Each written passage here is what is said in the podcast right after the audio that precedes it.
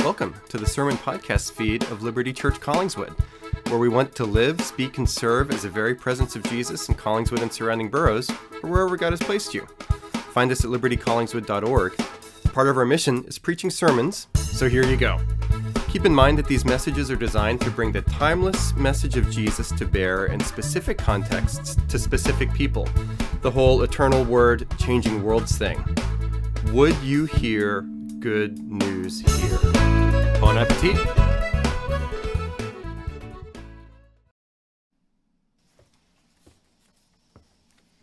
everybody, I am Jim, one of the pastors here at Liberty Church Collingswood.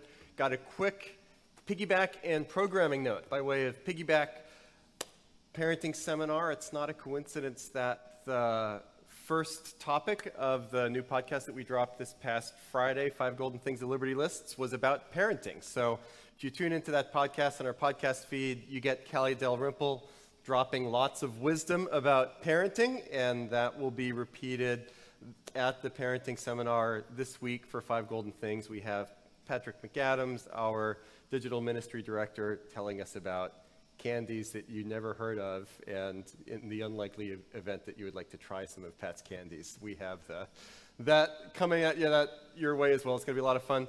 Programming note related to the sermon and sermon series. So, we've been in the book of Genesis, taking our time moving slowly through that book. As we've now transitioned into the season of Lent, we're going to press pause on that sermon series from Genesis. We'll pick up after Lent. But here in the meantime, we are going to be doubling down on our practices of presence as part of the Represence Initiative here at Liberty Church Collingswood. So, on the way in, Rachel, who is doing double duty, not only giving an announcement, but also greeting, gave you the opportunity, if you haven't grabbed one, to take either a little booklet and or a fridge magnet about this thing, this project of relaunching our church into a post-Christian and post-COVID world we're calling the Represence Initiative. So take one of these little booklets if you haven't yet. Take one of these magnets, and as one of the key aspects of the Represence Initiative, you can read all about it, are specific practices of presence. How do we embody the way of following Jesus en route to growing, whether you're new and exploring the Christian faith or a veteran of the Christian faith, to being a resilient disciple and follower of Jesus. And so this is the first of our sermons about practices of presence that we'll be doing right now about fasting, a little bit about feasting at the end. Final pro- programming note if this sermon feels a little bit familiar to you, I preached a version of this sermon, I rewrote it for this Sunday, a couple of years ago, beginning the season of Lent, which was actually the second Sunday after pandemic began. So the plan then was to talk about fasting, which I did to a camera in my living room. But then also, since fasting, we're coming back to it again, it made sense to return to some of these same themes from Luke chapter 2, verses 36 to 38, which I will read in just a moment. If you're able, I invite you to stand here or online for the reading of God's Word. We are now addressed by the living Lord through his living Word. And there was a prophetess, Anna the daughter of Phanuel of the tribe of Asher. She was advanced in years, having lived with her husband seven years from when she was a virgin, and then as a widow until she was 84. She did not depart from the temple, worshiping with fasting and prayer night and day. And coming up at that very hour, she began to give thanks to God and to speak of him to all who were waiting for the redemption of Jerusalem. Slightly different call and response for us this morning as it's drawn from one of the Gospels, the four narrative accounts of Jesus' life. This is the Gospel of the Lord. Praise to you, O God. You may be seated. Heavenly Father, as we begin this sermon here this morning, give us your Holy Spirit that we would understand the Word of God. We seek your illumination as we encounter once again this minor character, Anna from whom we have a lot to learn. Spirit, bring us into the presence of the crucified and resurrected Christ to the glory of the Father. Would we know your welcome even now? And teach us, Father, how to practice the way of Christ more and deeply. We pray and we plead with you in Jesus' name and for his sake. Amen.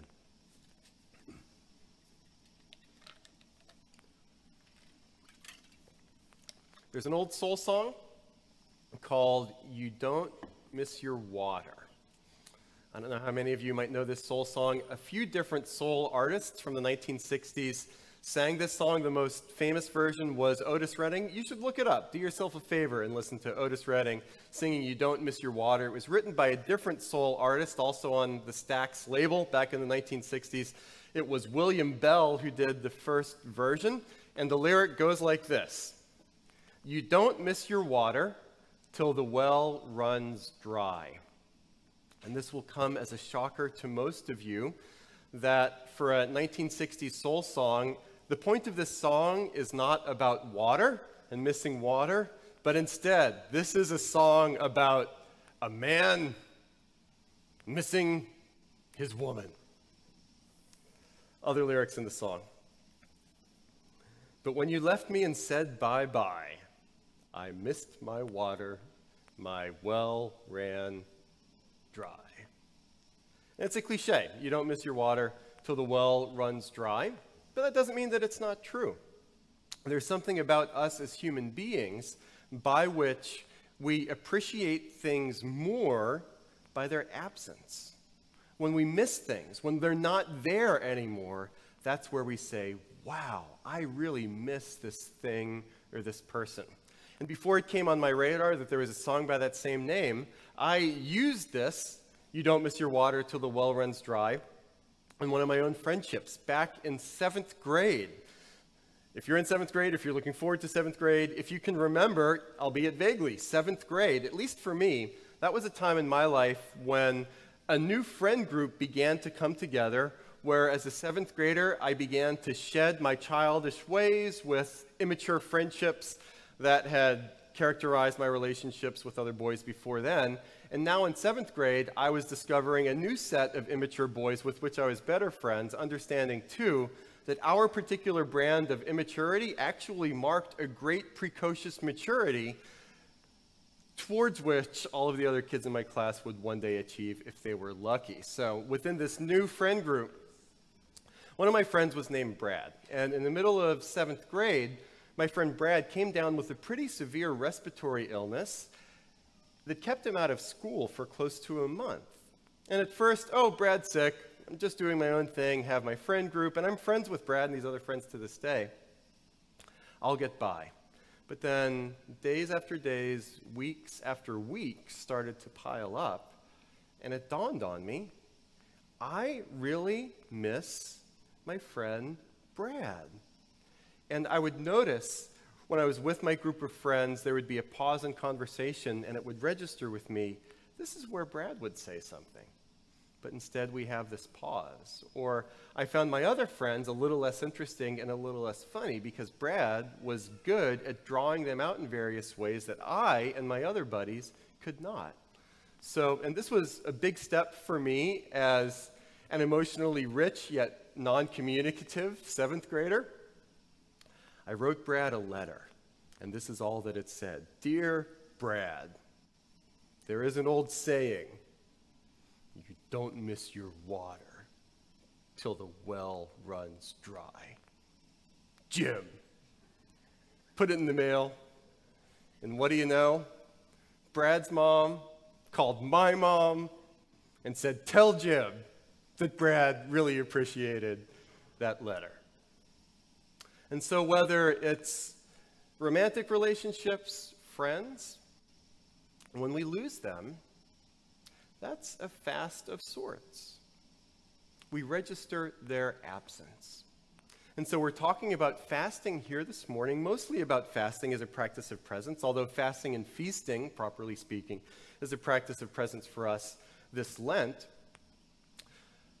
Fasting is traditionally associated as a Christian practice with this particular holiday, plus the fact that it's in the Represence Initiative made all the sense in the world to begin the sermon series here. And I mentioned before the sermon that we preached about fasting here at Liberty Collingswood pretty much at the exact start of pandemic, and it was remarked at the time, and Eric Mitchell a couple of weeks ago referenced this same thing that pastors at the time were exclaiming that we are encountering now at the beginning of pandemic an unexpected involuntary fast from people from community. It was jarring for me. I'm still unpacking emotionally everything that happened during pandemic to switch from a sanctuary that was really pretty full and continuing to grow to preaching into a camera. And I missed the hugs, I missed the fist bumps, I missed the faces, I missed the cues of a Sunday morning. We all did.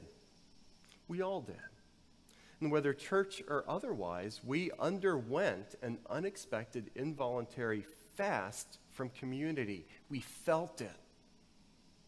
But even as we felt it, didn't it increase our longing?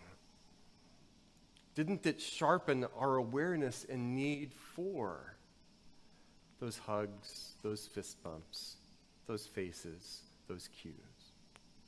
And so we return to fasting here. And that's kind of what fasting is, where we deprive ourselves of a good so that we can feel the ache towards God. We put down some things, some practices that we normally enjoy so that we could become hungrier and hungrier and hungrier for the living Lord. And to some of you, fasting might seem scary, it might seem strange. That's okay. Let's talk about that. We have been talking about it in our small groups and our home meetings. But isn't it the case at the same time that living our lives numbed out and dulled out really isn't that great either? What if we would become sharper? And in fasting, we discover the very heart of the Christian story. So, two parts from here. Let's talk about what fasting is from Luke chapter 2, and then we're also going to talk about le- how that leads into Lent, leading into Lent. So, what fasting is, and then leading into Lent with some fasting. Anna, Luke chapter 2, verses 36 to 38, one of my all time favorite minor characters in all of the scriptures.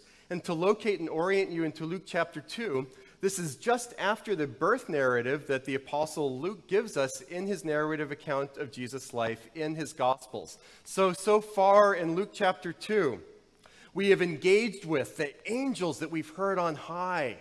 Glory to God in the highest and peace on earth, etc.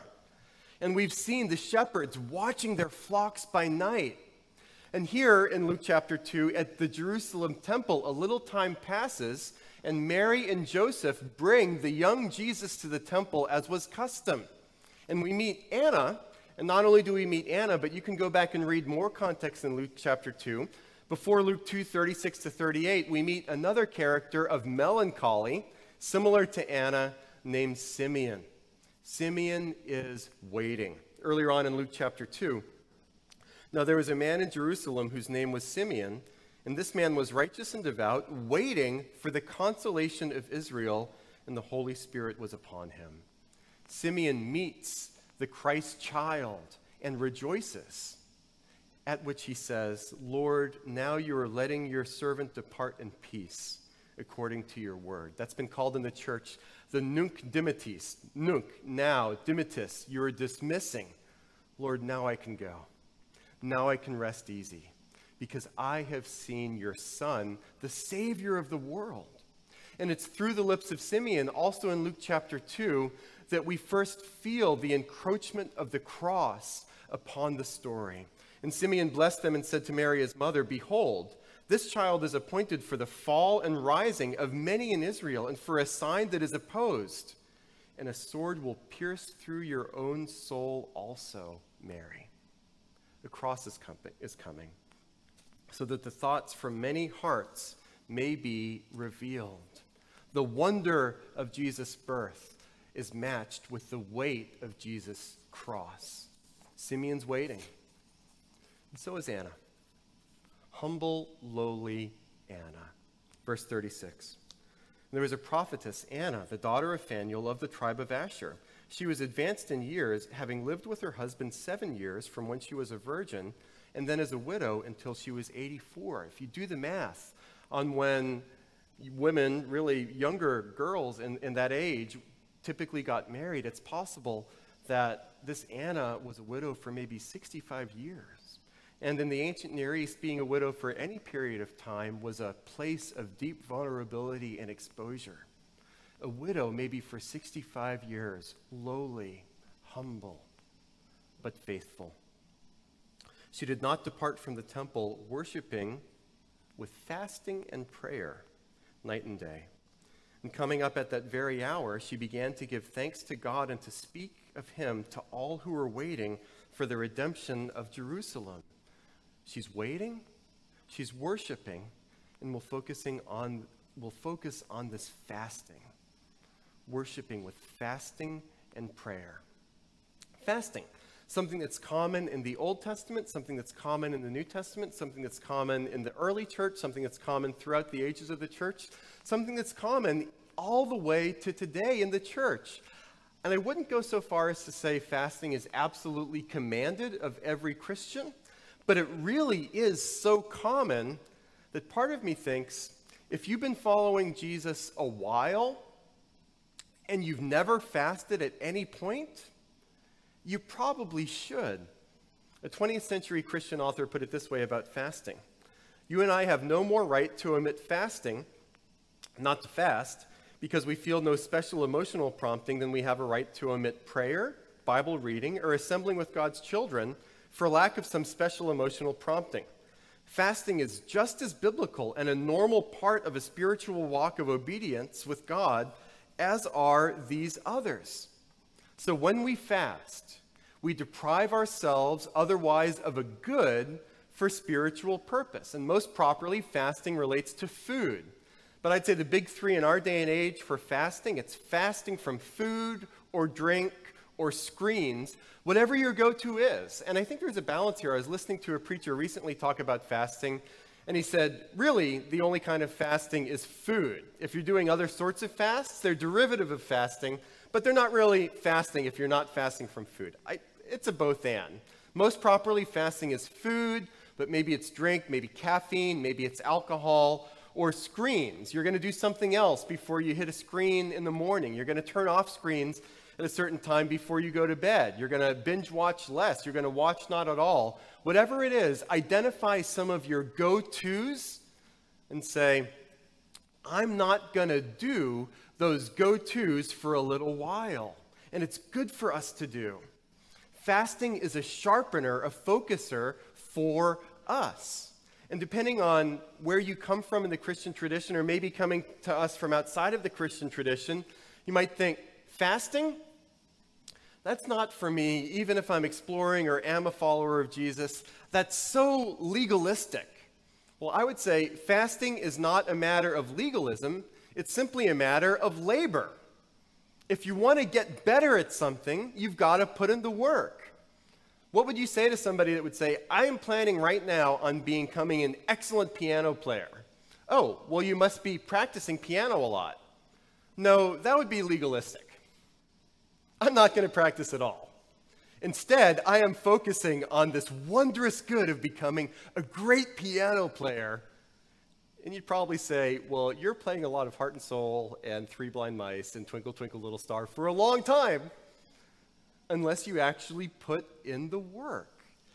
And even for me, sometimes I feel like there's a disconnect. Okay, grace and grace alone drives the Christian life. Therefore, my Christian spirituality, actually putting this stuff into practice, it must be easy.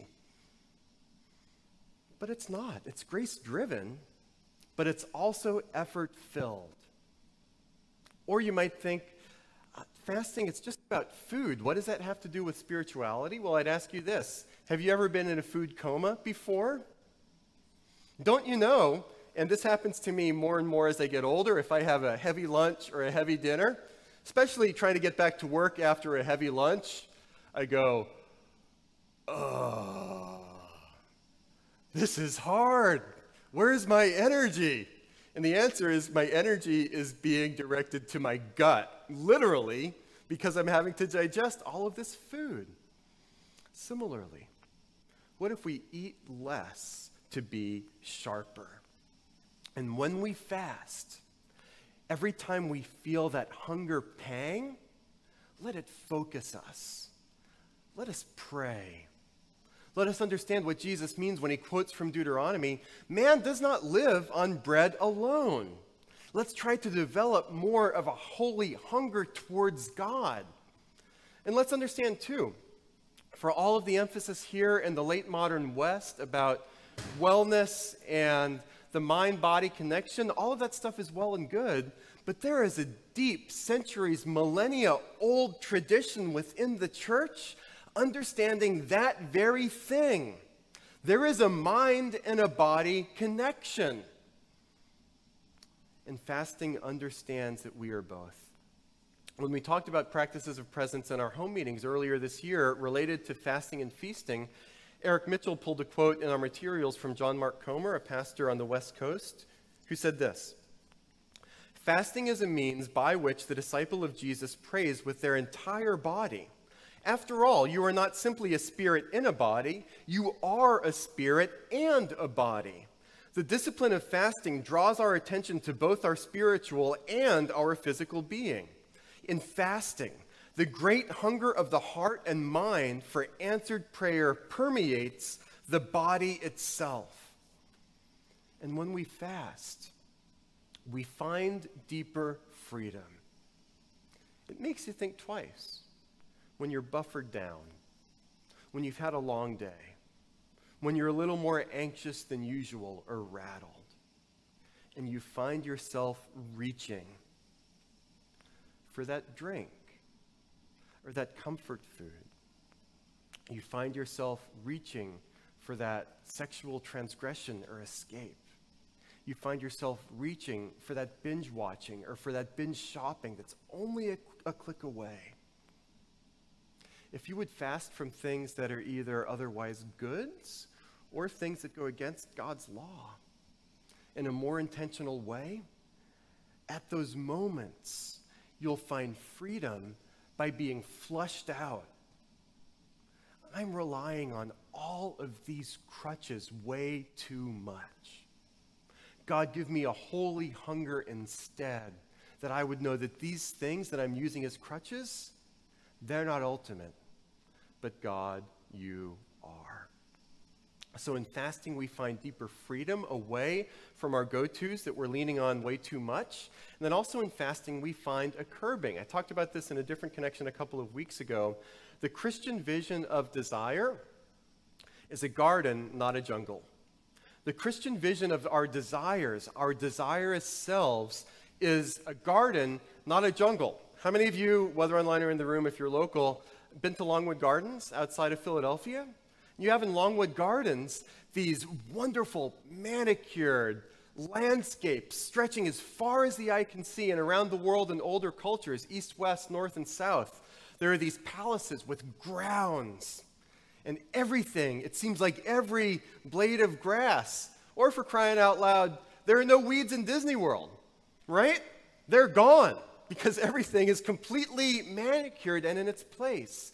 That's the view of the Christian desirous self, where we have desires that are good but need to be curbed. Not a wild jungle with everything going any direction, which is total chaos. And if you think about it, even a jungle or a rainforest or an ocean or a forest forest, you need ecological equilibriums there or those things are going to be thrown out of whack. Growing up in the South, there was the kudzu epidemic, where you had this kudzu weed that would completely wipe out pine forests and other forests down south because it got out of whack. It was not beautiful, but it is ugly. In the earlier times in the Christian tradition, especially coming from monks and monastics, monks would reduce their caloric intake and or fast to curb their sexual, sexual desires and bring them into greater line but whatever it is, a Christian theologian and writer, Richard Foster, no relation to David Foster Wallace, put it this way Our human cravings and desires are like rivers that tend to overflow their banks. Fasting helps keep them in their proper channels. What enthusiasms must you curb? Would you use fasting to get there? Another thing that fasting is good for, it's for grieving. Are you sad? I think in pandemic, one of the things that we're going to unpack probably for years to come is how has it shaped us and malformed us to be living with this sadness all the time, pandemic related? When we fast in grieving, we are pressing down our grief to our very body, into our cells. Often in the biblical narrative, there are connections between grief and fasting. In the Old Testament, the Hebrew scriptures, when Saul died, those around them fasted in grief. In the book of Nehemiah, when Nehemiah learns that the walls of Jerusalem had crumbled in Nehemiah chapter 1, he fasts. Fasting a couple times in the book of Esther, when word goes out that Haman, evil Haman, has hatched a plan to exterminate all of the Jewish people in all of the lands, the Jewish people fast. When Esther very courageously says, I'm going to go to the king and plead on behalf of the Jewish people, she entreats her inner circle to fast with grief on behalf of what's about to happen. One of the confessions of sin that we use in our rotation of confession of sin passages here at Liberty Collingswood is adapted from Daniel chapter 9. When Daniel prays in the Old Testament on behalf of the Jewish people, before he gives that prayer of confession, he fasts. I've had a long, lot of conversations over the past couple of weeks. We're rattled. We're shaken up by the Russian invasion of, of Ukraine. We had a deacons meeting this morning. We're going to talk to a couple other people at church as well. What can we do as a congregation? We're moving in those directions, but you might be wondering halfway across the world, but I'm really bummed out about this. What can I do? Well, you can fast as a sign of grief to God. One of the things that fasting does, going back to Daniel, is fasting is a way of repenting of our sin, turning our repentance, rewiring our bodies and souls, our neural circuits even, to steer away from the sinful pattern that's become ingrained in us. It is good to do these things, to take sin seriously, to take grief seriously.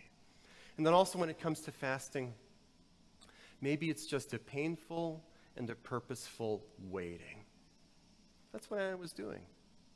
In the language of verse 38, waiting for the redemption of Jerusalem, for Simeon, the consolation of Jerusalem, waiting for the king to return to make all things new again. We're not there yet, but we're going to fast. We're going to wait and fast. If you're on the fence about fasting, think of it this way why not turn your anxious worrying into a fasting pattern of waiting? Turn your worrying into a fasting waiting. And even if you're not sure where you are with Jesus, or if you're struggling with Jesus a little bit, I know multiple people when part of their Christian journey of coming to a place of committed Christian faith, as I know men and women that have said, I'm going to fast to get to the bottom of this. God, if you're real, I'm fasting now. I am putting in concerted focus and effort to see if you are actually real and will meet me. And over and over again, stories that God has done exactly that. So that's what fasting is. Let's talk briefly about leading into Lent. This is not a command. At the end of the day, this is not a new legalism that we were placing on you, but voluntarily, might you put something down this Lenten season to be filled by Jesus. Might you grow in hungering for that holy hunger. I was listening to a podcast recently from a pastor that said, The older that I get as a pastor, in addition to wanting to be with people that believe what I believe, I want to be in a church community where we all want the same thing, not believing the same things, but wanting the same things as well. Let's want and hunger together for a deeper and profound longing and hunger for God, we can move closer to that together by saying, hey, let's fast as a community in different ways, whether it's home groups or otherwise. How are we going to fast and press ahead together? What are we going to give up? Where are you numbing out? Where are you dulled? How might you let hunger in? And this Lenten season truly is a season of reflection and repentance and prayer and preparation. Fasting helps get you there. What baby steps might you take if you're in a small group one of our home meetings, go back to the materials that we put together, that Eric put together, or reach out to me or to Eric or a home meeting leader to get a ton of resources that we are happy to share with you. And the baby steps part, I don't recommend that if you've never fasted before, that you go on a full 40 day fast. But there are shallower parts of the swimming pool. Do a fast of food just all day to evening. If you're on screens way too much, don't take your phone and throw it into the Cooper River, never to be seen again, but put limits on it. Seek accountability. Lessen, reduce. And by whatever fast we undertake, we are with Jesus in the wilderness. One of the echoes, one of the patterns, principially, for Lent, this 40 day season, is mirroring Jesus' 40 days in the wilderness as he prepared to meet Satan. We talked about this at our Ash Wednesday service.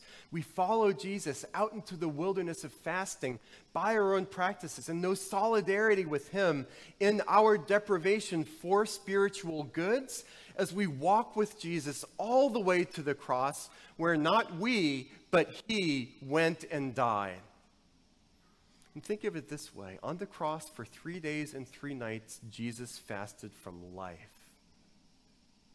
Jesus fasted from light. Jesus fasted from oxygen that we would be saved. That he would atone for all of our mess, all of the jungles of our own sin. That as we come to him by faith, we know that we are completely, not partially, but fully forgiven forever. That as we repent, as we confess every Sunday, we do so with the symphony of grace Beneath our songs of confession is a symphony of God's grace.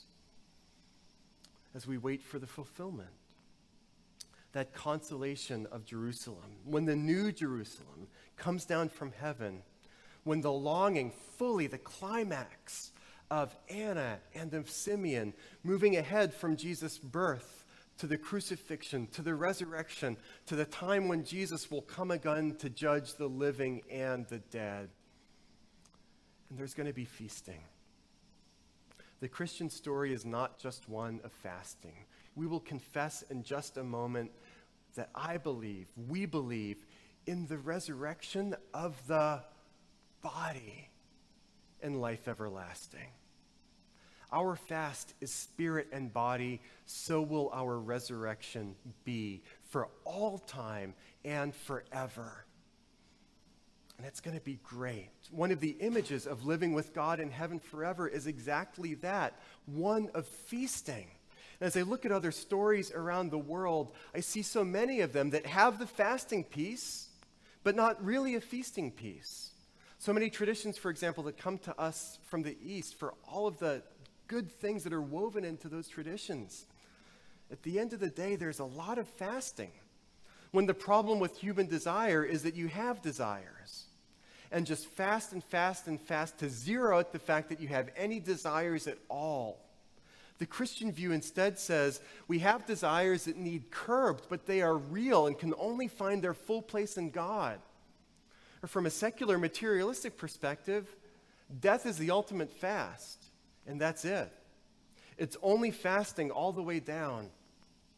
Last night I finished a memoir of one of my favorite authors and critics who died recently, Clive James, an Australian who had a literary career mostly in England. Read his memoir, did a little digging online to look at, he was on TV a lot, and he was giving one of his last interviews before his death to the BBC. And he said, I've had a full life.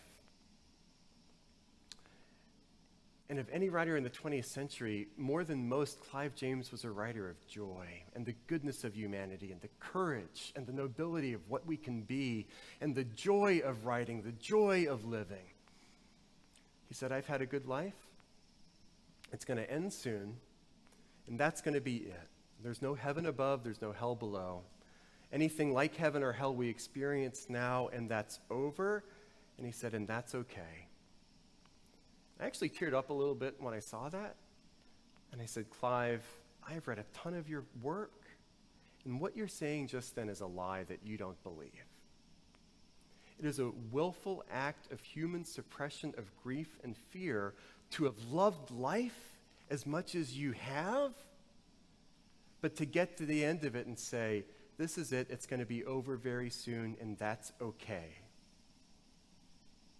That's not okay. That's a drive off the cliff tragedy. But the Christian story says it because Jesus is crucified and resurrected.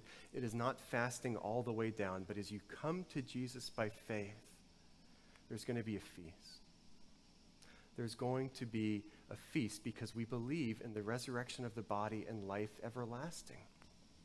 And for any fast that you do right now, feast on Easter. Open the faucet once again. Appreciate even more what you've been pressing pause on for a season. Give thanks to Jesus for it. In the Christian story, there's both longing and there's filling. And whatever good and proper feast you have now or on Easter or later, it's only going to be a foretaste of the fullness of the feast to come. In the name of the Father, and of the Son, and of the Holy Spirit. Amen.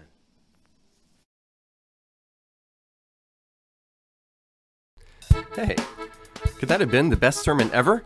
Eh, the odds are strongly not in its favor. Still, thanks for listening and be sure to rate, review, and subscribe. You can also check out our version of a preaching after party, the Post Sunday Blues, a preaching post mortem, on the same podcast feed where you can go backstage with the sermon. Live, speak, and serve at you later.